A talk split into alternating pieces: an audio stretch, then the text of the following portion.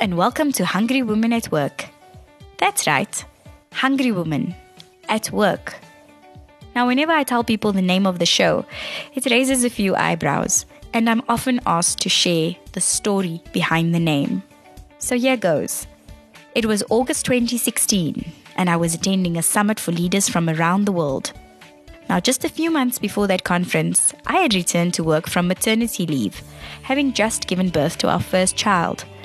I was still trying to figure out this work life mom wife hustle. Yep, the struggle was real.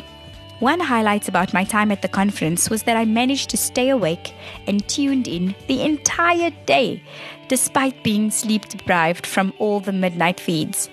That's worth a celebration, right? But the real highlight was the impact of one of the sessions, a talk that was about to disrupt my life in a big way. That talk was by Patrick Lencioni, considered a global expert on organizational health. Patrick spoke about the three virtues of an ideal team player.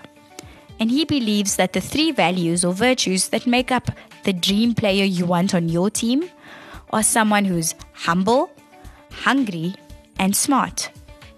Humble people lack huge egos or concerns about status.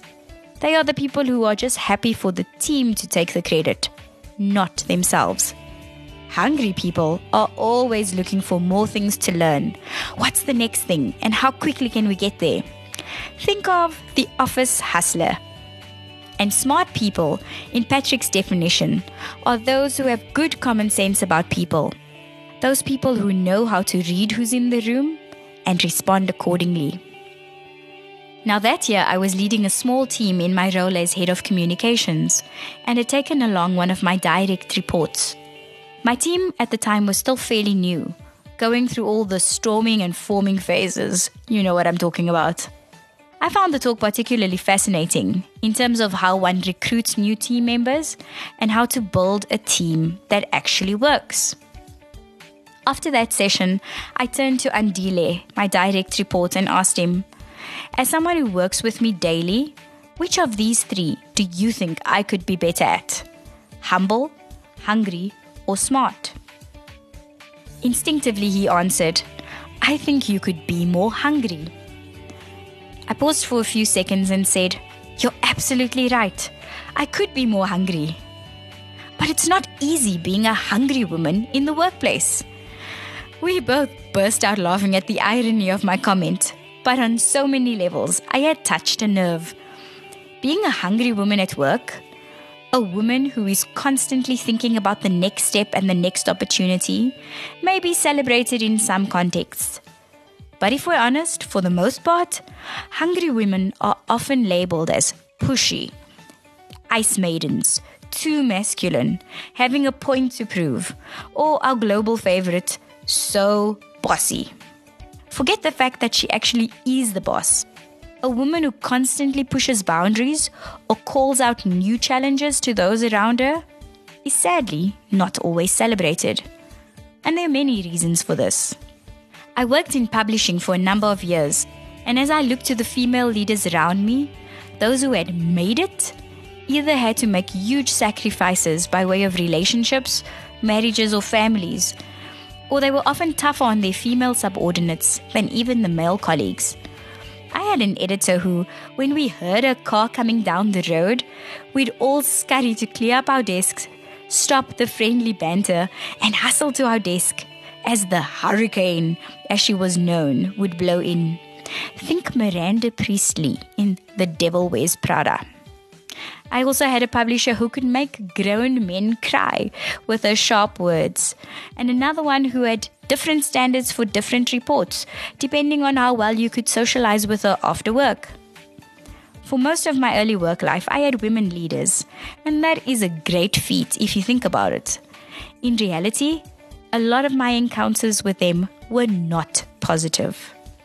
Over the past decade, I have been privileged to have that narrative rewritten. I've had female leaders who've encouraged me to greater levels of effectiveness, real life women mentors who've guided me to greater versions of myself, and then, of course, phantom mentors. You know the type. You'll follow them, but they ain't following you back. who continue to make a huge impact on me without even knowing I exist. On that day, at the Global Leadership event, I made a decision to start Hungry Women at Work. And because I was living true to myself and not being hungry enough, it's taken me 608 days, or one year and eight months, to get it off the ground. Hey, I'm still a work in progress. Hungry Women at Work is for the woman who wants to succeed in her work without losing her soul. It's for the woman who walks humbly and yet is hungry enough to lift herself and others up. It's a place for any working woman who needs a community of sisters who are doing it and doing it well. Whether your sphere of influence is the boardroom or the cabinet, a classroom or the track, an NGO or the home. It's a platform for women who are slaying it in their own lanes, but their lanes are wide enough for others to join in the race. Each week, we'll bring you stories of incredible women who are doing exactly that. Plus, snippets of advice on everything from mentorship to relationship management and some fitness tips in between. If you like the sound of this, follow our feeds on iTunes, SoundCloud, Iono, and Instagram.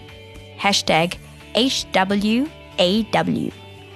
I'm Navile Malloy, and I thank you for joining our behind the scenes episode of Hungry Women at Work keep thriving without losing your soul.